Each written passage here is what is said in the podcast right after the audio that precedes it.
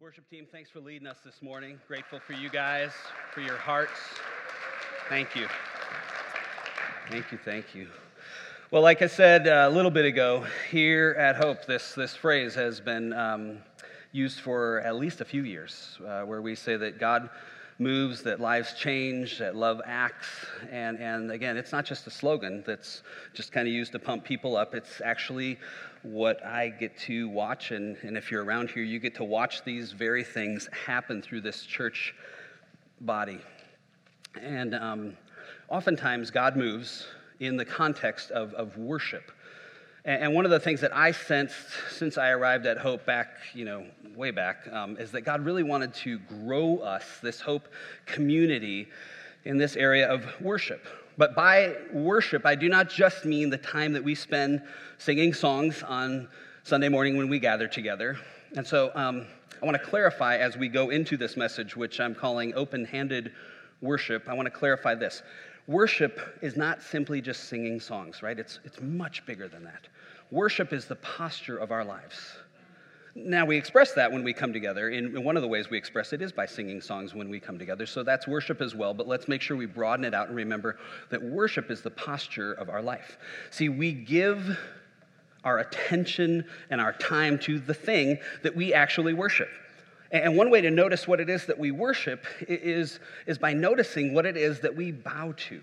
Right? The thing I bow down to, uh, spend my time pursuing, the thing that I think in my life is most valuable, that's really what I worship. So uh, we'll have a little fun with this here. What are some of the things that we worship in our modern American kind of Western culture, um, I want you to be thinking about here. What do people pursue? Look at what people value in our culture. And I just want you to take one minute, turn to the person next to you, and answer the question that's up on the screen there. Give maybe a thing or two that you think you see what people worship in American culture. So go, go ahead, interactive, have fun. Do, do, do,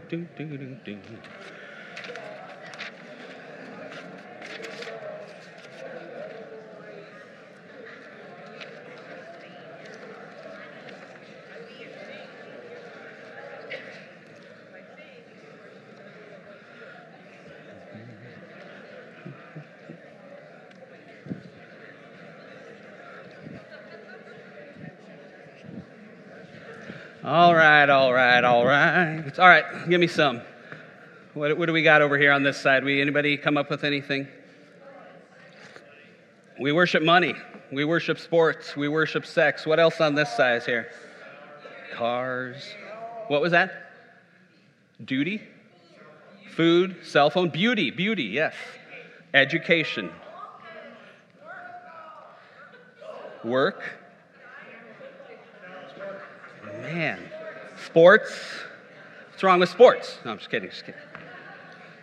Don't talk about my football. Just kidding. Yeah, yeah. What else? Social media. Yeah, I mean, this. We're gonna have to have Phil Donahue here next time to walk around with a microphone.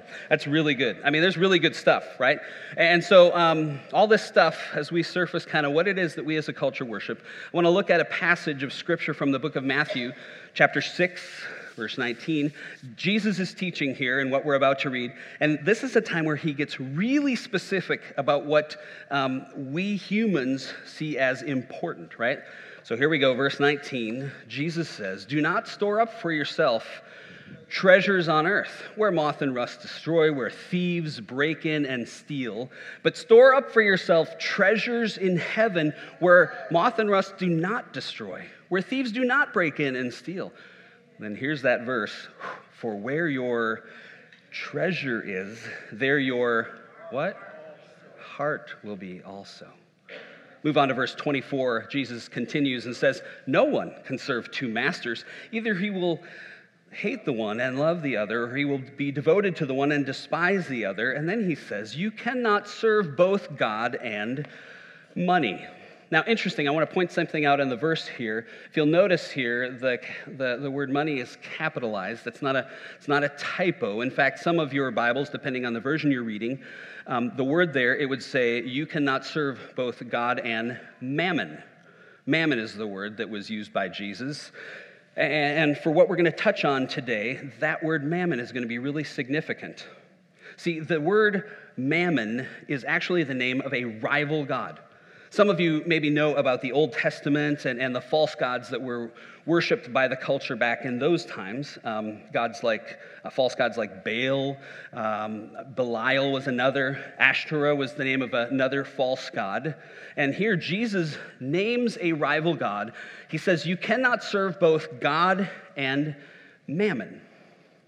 Now, interesting again here, Jesus has been talking about what it is that we treasure, and he tells us to be careful of the things that we treasure because what we treasure will own our heart. And then, of all the things that he could have chosen to land on, things like sports and education and lots of the stuff that you guys named, all really good stuff, of all the stuff he could have chosen to land on, he gets really specific and says, You cannot serve both God and money, mammon. Now, for most of us, I think we might react real quickly like, oh, wait, wait, wait, wait, me? No, no, no, no. I don't serve mammon, I serve God. Like, heck, I don't even have a lot of money, so it's obvious that I don't serve mammon, right?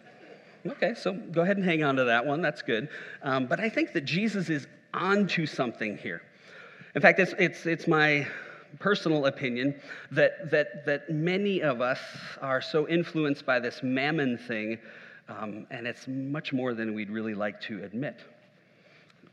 Getting more specific, um, when it comes to me, I have spent, and sometimes I will still spend a lot of time uh, focusing on providing for myself and my family.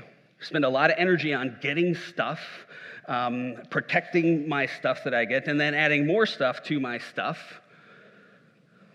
And then there's a lot of times when I've accumulated some stuff that I get afraid, especially in the area of, of money. There's a lot of times that I think when I get worried or afraid about money that it's all up to me. And when I do that, I stop trusting in God to come through for me.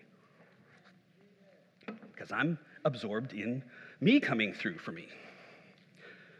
Little confession time here. Um, this is my first, as you know, this is my first established church where I've served as a lead pastor. I did a lead pastor at a, uh, a church plant, um, but I, I, this is the first time I've done this role at a, a church like this, and, and I love hope. I mean, really, this is the greatest church around. So, sorry, Dave. Sorry, Dave, right? Yeah. Sorry, Dave. Open Door is a close second, but it's in Minnesota. Um, and it's winter, so it's not even that close of a second, right? Yeah.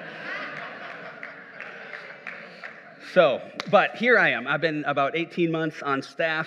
Uh, I've been leading Hope for about a year, but it's only been a few months of me being the official lead pastor. So these things take on a little different weight as the lead pastor, and our giving is way behind the, the budget, like, like really behind.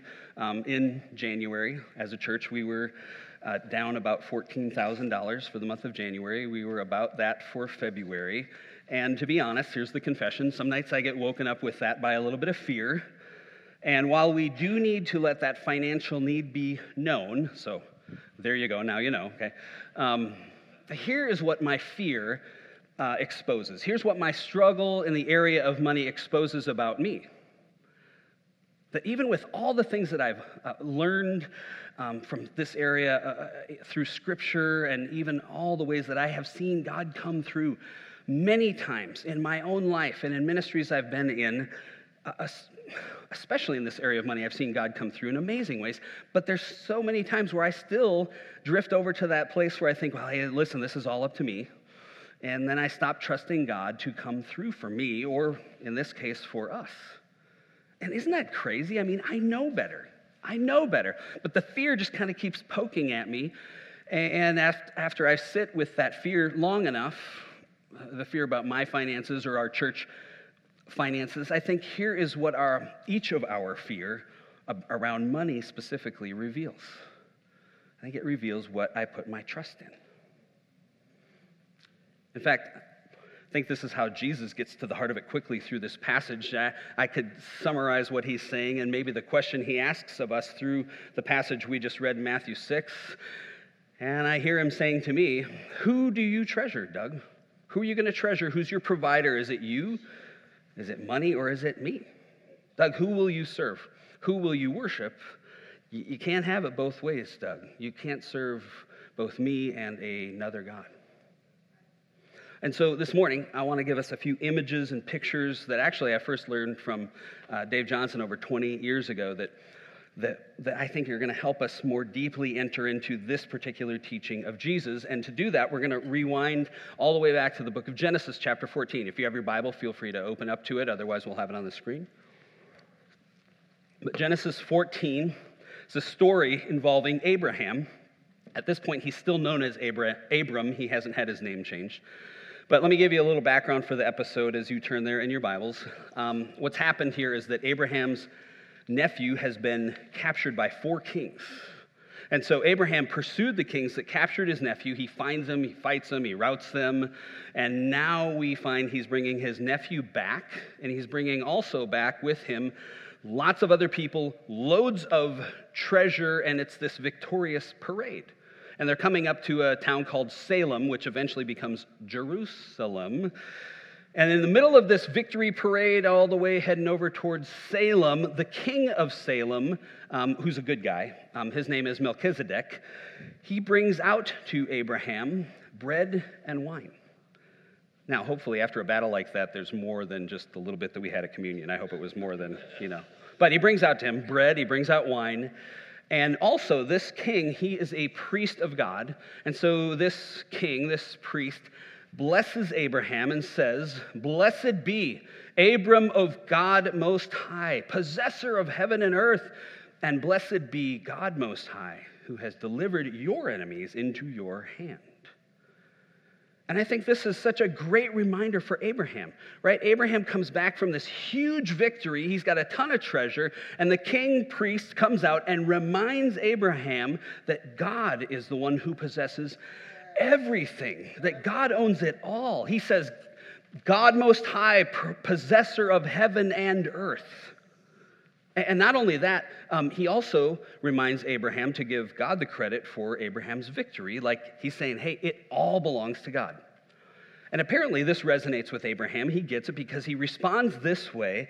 He looks up with his hands raised and he says, I have lifted up my hands to the Lord, God Most High, possessor of heaven and of earth. So just get that picture in your in your mind. Abraham lifting his hands to heaven. He's looking to heaven. Lord God, most high, possessor of heaven and earth. I mean, those words that he says right there are powerful. He's looking up, his hands are raised. God, everything he's saying, everything belongs to you. It all comes from you, it all belongs to you. Which is really great of, of, of Abraham. He, he, he gets it, right? In his heart, he knows it all comes from God. So, what he does there, he says it out loud. He raises his hands as an expression of his heart, which is, by the way, why lots of us um, raise our hands in worship. We are expressing in a visible way what is going on in our heart. And Abraham here does it as he proclaims it all belongs to God. Now, how many of you know that we could say these things with our lips? We might even raise our hands, but that could fall short, right? And Abraham here, he doesn't stop with words and action of just raising his hands.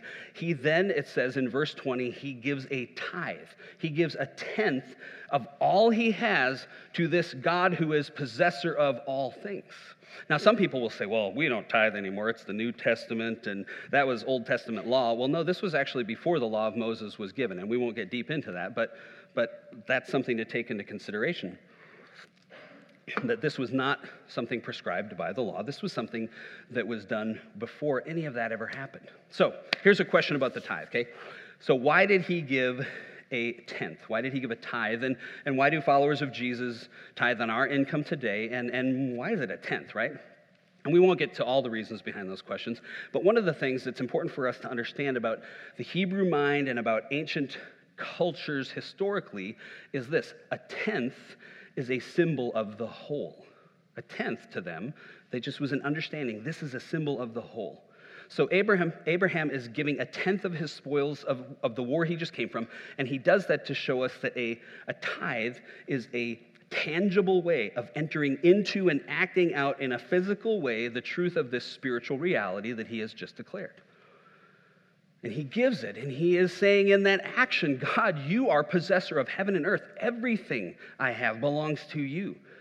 And more than just saying the words, he acts, he gives.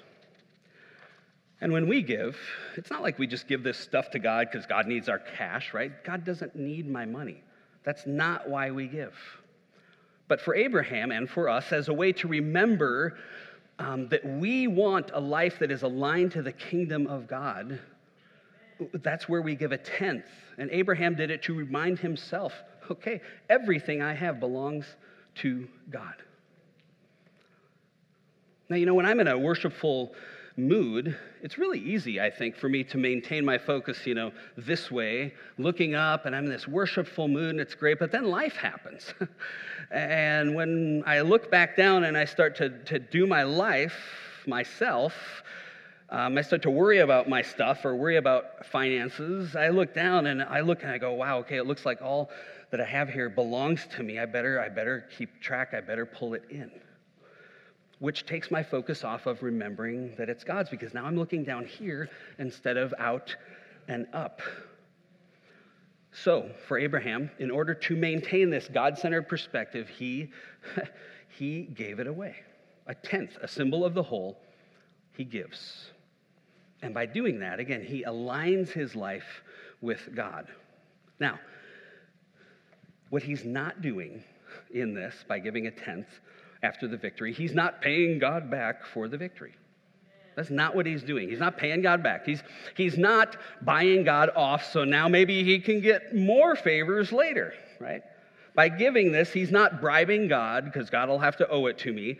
Abraham is not trying to appease God, fearing that if he doesn't do this, God's going to nail him. That's not what he's doing. Uh, he's also not giving God a tip, like, well, you know, 10% is a decent tip, so we'll give God a tip be a little demeaning, right? It would miss entirely the heart of what goes on when Abraham does this and when we do this. But what Abraham is doing is a powerful thing. Again, aligning himself, the affairs of his life, the things that he's been blessed with, he's aligning it with the Lord God Most High, acknowledging God as the possessor and provider of all things. And to remind himself of that reality, he gives a tenth of all that he had. Um, Dave Johnson calls this the spirit of the tithe. He says, The spirit of the tithe is this an alignment of my life and yours that lifts our hands toward heaven and says this God, you are Lord God, most high. You are my God, possessor of heaven and earth. Everything I have belongs to you, and everything belongs to you. Dave says the tithe is simply a tangible way to act that out. What do you think of that? I worked a quote out. Have you ever been quoted in a room that you're sitting in? No? I was hoping for a first. I did it. Now, the spirit of the tithe, I love that phrase. See, it's an alignment of our lives to the Lord God Most High, looking up to His reality, His story, His kingdom, acknowledging He is the possessor of all things. Everything I have belongs to you, God. Out of that posture is where our giving happens as an act of worship. And every week, when we give our money in the offering, we are making a statement of worship by the act of giving. And I think it's a really practical, legitimate, biblical way to affirm uh, and do that on a weekly basis uh, is to give a tithe, a weekly or a monthly or whatever regular basis, to give that way, right? When you take that, well, does anybody have checks anymore? I don't know.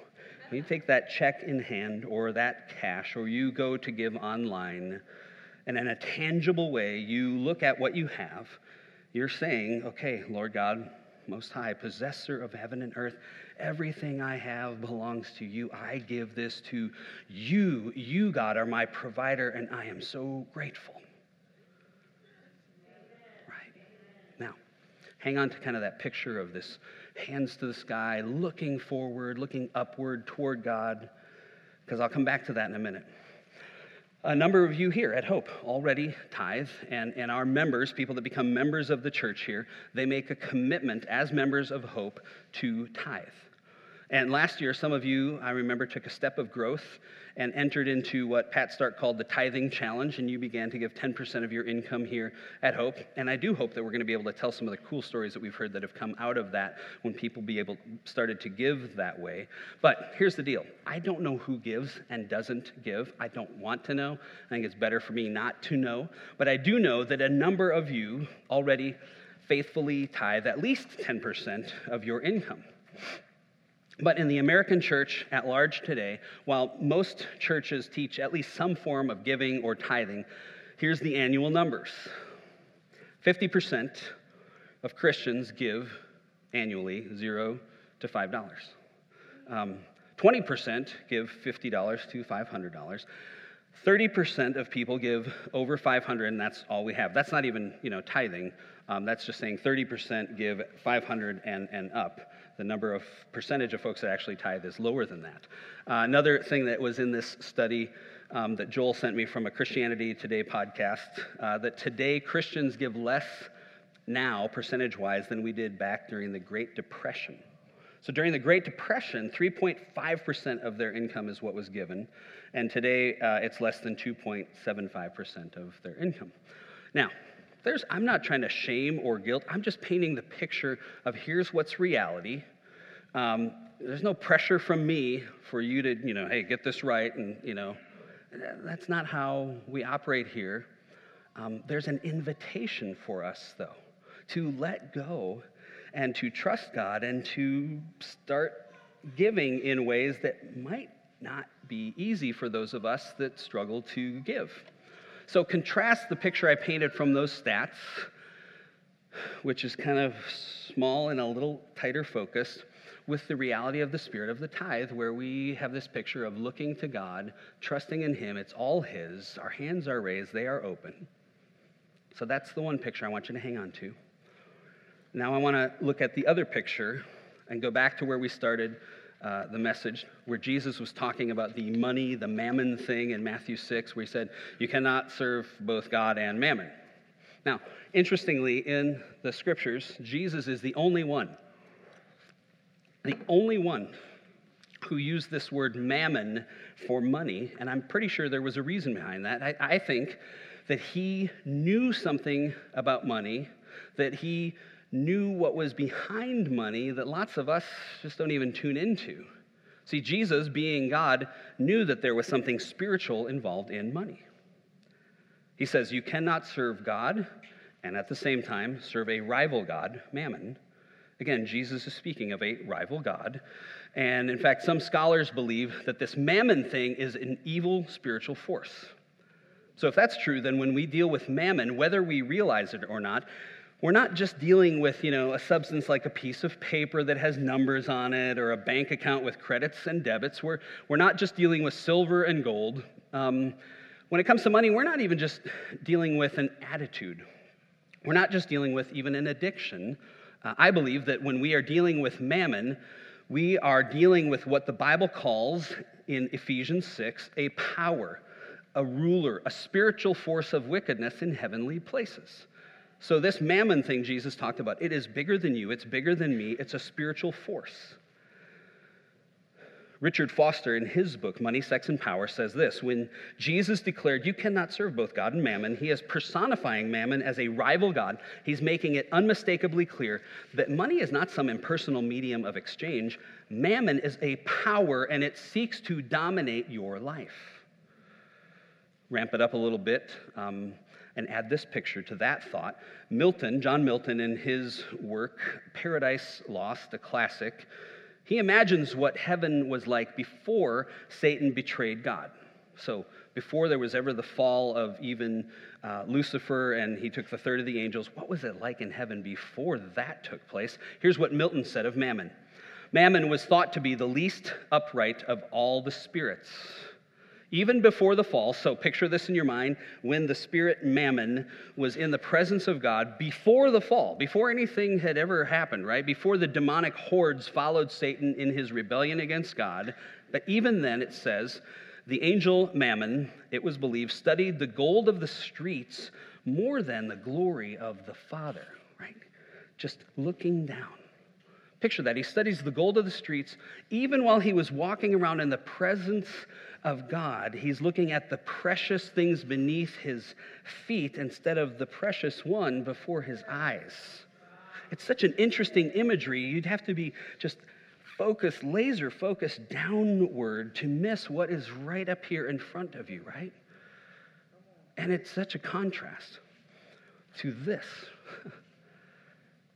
Another scholar, Kittel, in dealing with this word mammon, indicated that the term mammonus is, re- is used to refer to mining, which is digging in the ground. So it gives us a picture of a, a, gold miner, right? He is underground. He's with a pick and shovel. He is obsessed with finding gold. He is possessed with trying to scratch from the earth some kind of treasure, trying to, to get his life and sustenance from the earth from this world. He's scratching, he is hunched over, never able to look up. But the picture for me of what it looks like to be a slave to mammon, the best picture for me is from The Lord of the Rings. It's this character, it's Gollum, right? Um, if you've seen these movies, which we actually watched all the extended editions this week, so looking for a good clip, nothing that was really appropriate. So, um, but but but this character right here, if you know the story from The Lord of the Rings, this character, Gollum, at one point in his life, before he got the ring, he was a regular guy. He was enjoying life and fishing and had a beautiful life in a beautiful place, but then he got the ring. He actually killed for the ring. He had to have the ring. It became his possession. Do you remember what he called it? His precious and over time, he became this hideous creature that was just crouched on a rock in a desolate place where all he did was stare at the gold ring, saying, My precious, my precious. And when you watch this movie, it's really easy to look at Gollum and go, Wow, that is what Mammon intends to do to us, to me.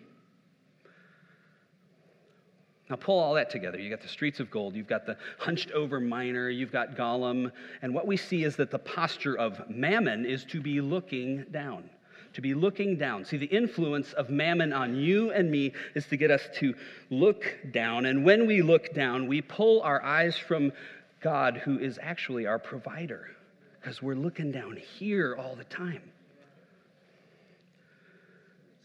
And now I hope we can see more clearly what Jesus was saying when he said, Guys, you can't serve both God and mammon.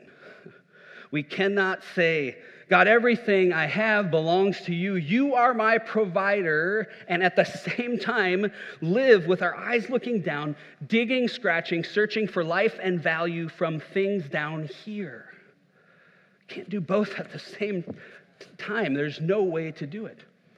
And again, this is not about being a person who has money or doesn't have money. This is not about being rich or poor, because regardless of what we have, maybe you're rich, maybe you are poor, but the influence of mammon on us is that regardless of what we have, it is never enough. That's the influence. Regardless of what we have, we're never content. We hoard what we have. We grovel, we dig, we panic. We desperately try to find our security in things down here and when that happens, we can never give freely. Now, I don't mean that you'll never give. Every once in a while, people dominated by mammon and its ruling power can do charitable acts and give here and there. But I'm not talking about just doing charitable acts here and there. I'm talking about aligning our life, right, with hands raised and lifted toward heaven instead of an alignment of life where I am just looking down at stuff to align our life like Abraham, lifting our eyes, declaring, Lord God, most high possessor of heaven and earth, everything I have, everything I am, God, belongs to you. It's a posture of life where we live this way instead of this way. When we're this way, the invitation, friends, is to look up to see more. More. what's going on inside of you as I talk about this? Like, do any of you maybe feel a sense of release? Like, wow, something's letting go. Um, do you go, wow, you know what? I have been wrapped up in, in fear about money and, and maybe even in, in just starting to shine a light on this area of, of giving. Um, maybe you're noticing the loosening of a grip on physical things or it loosening its grip on you. Um, I'm hoping, I'm guessing that that may be the case for, for some of us. But I'd also have to say, if I'm going to be honest, uh, many of us don't feel that way at all.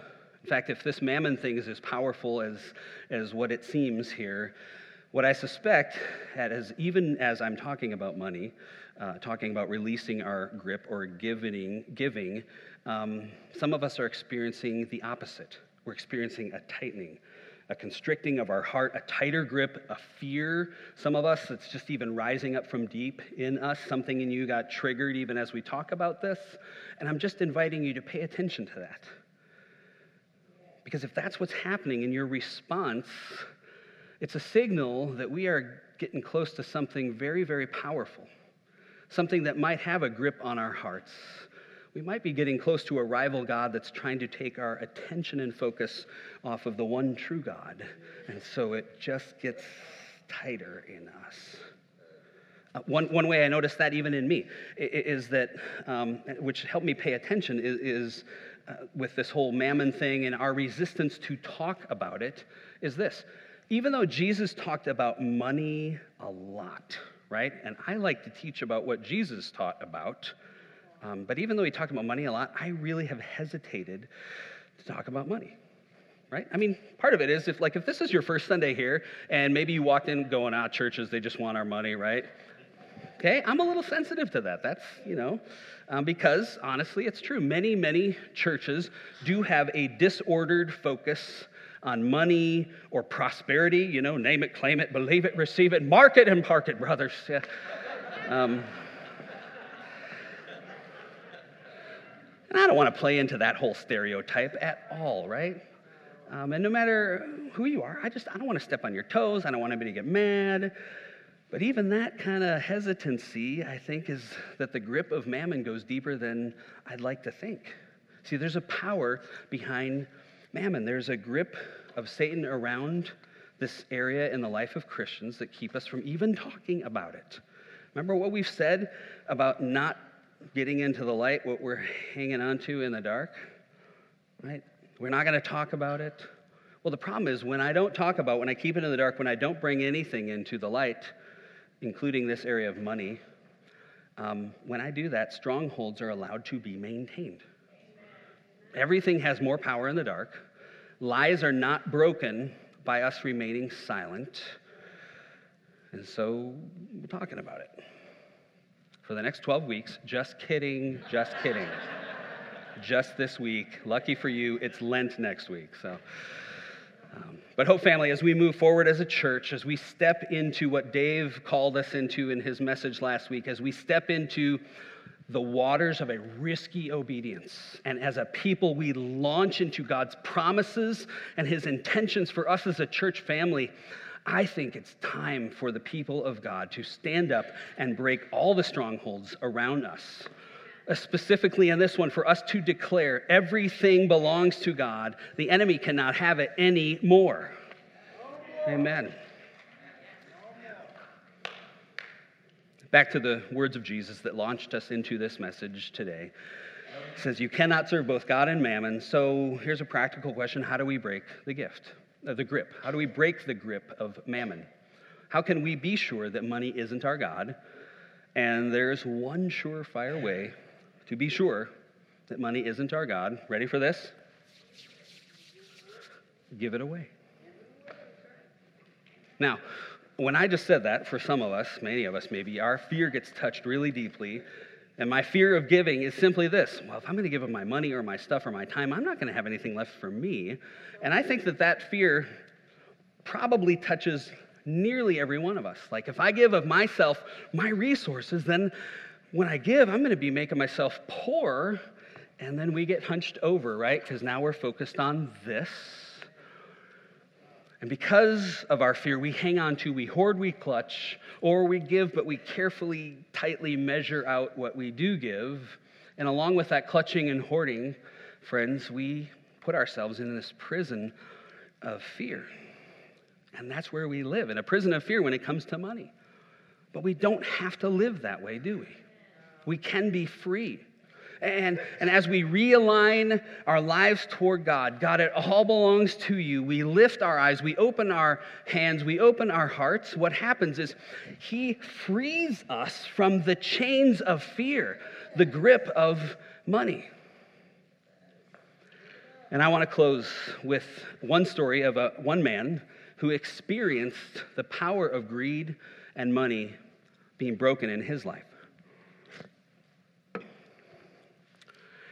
Zacchaeus. Anybody go to Sunday school and hear the story of Zacchaeus? He was a wee little man, and a wee little man was he. He must have been Irish, right? Um,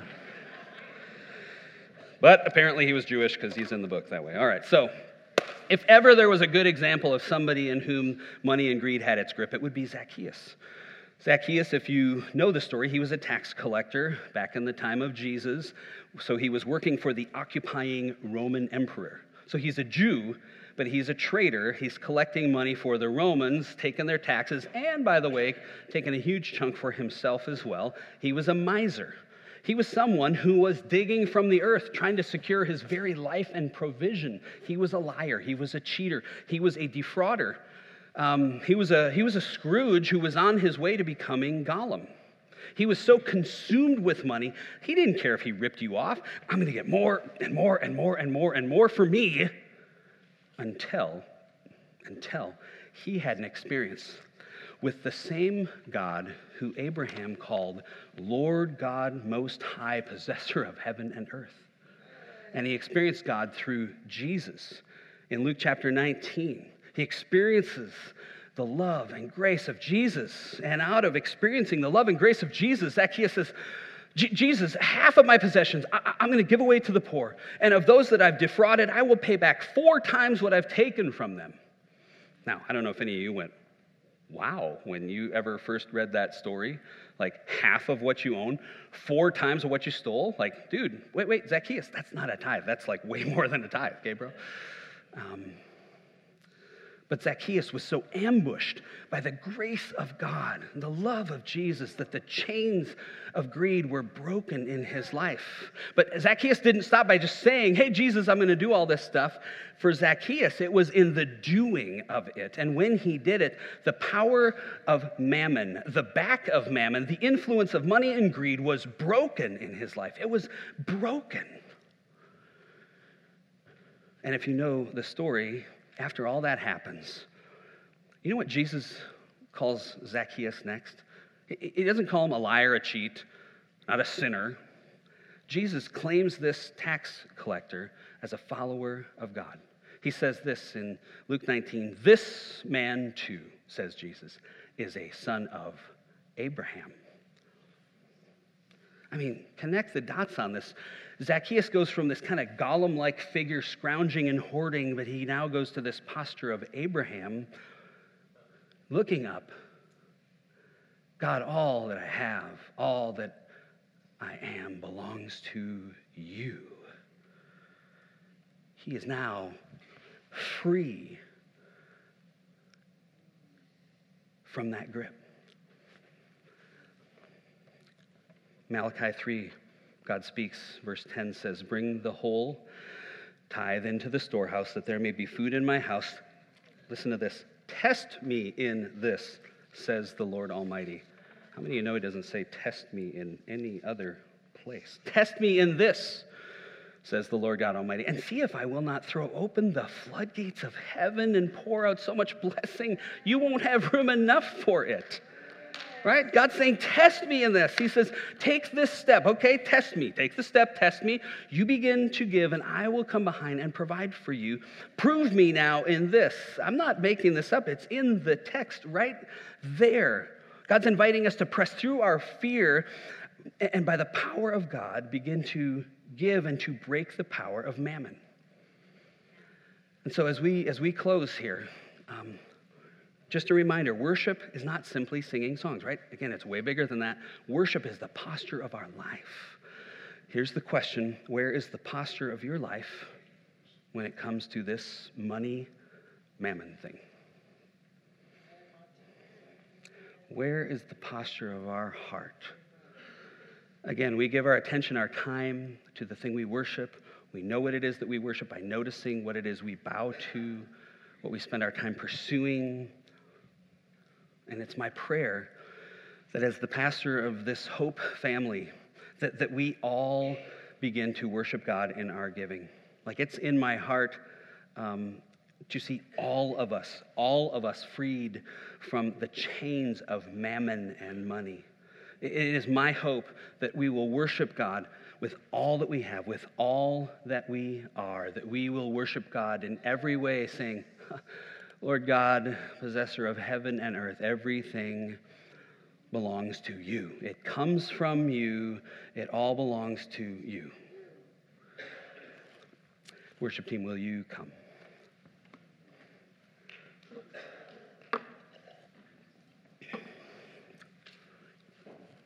We're gonna let's let's go ahead and stand.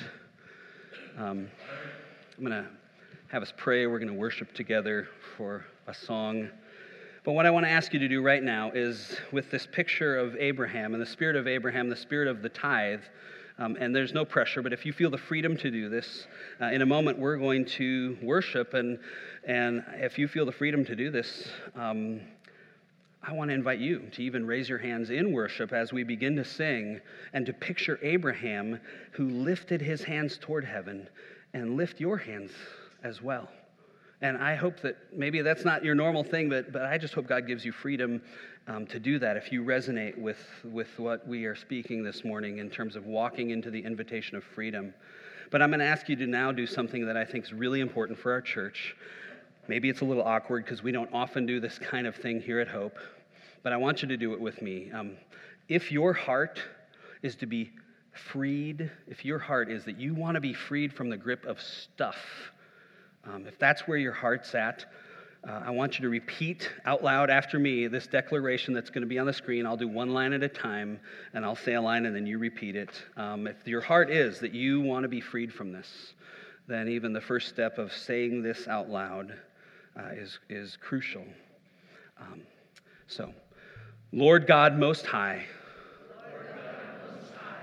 possessor of heaven and earth, everything we have belongs to you.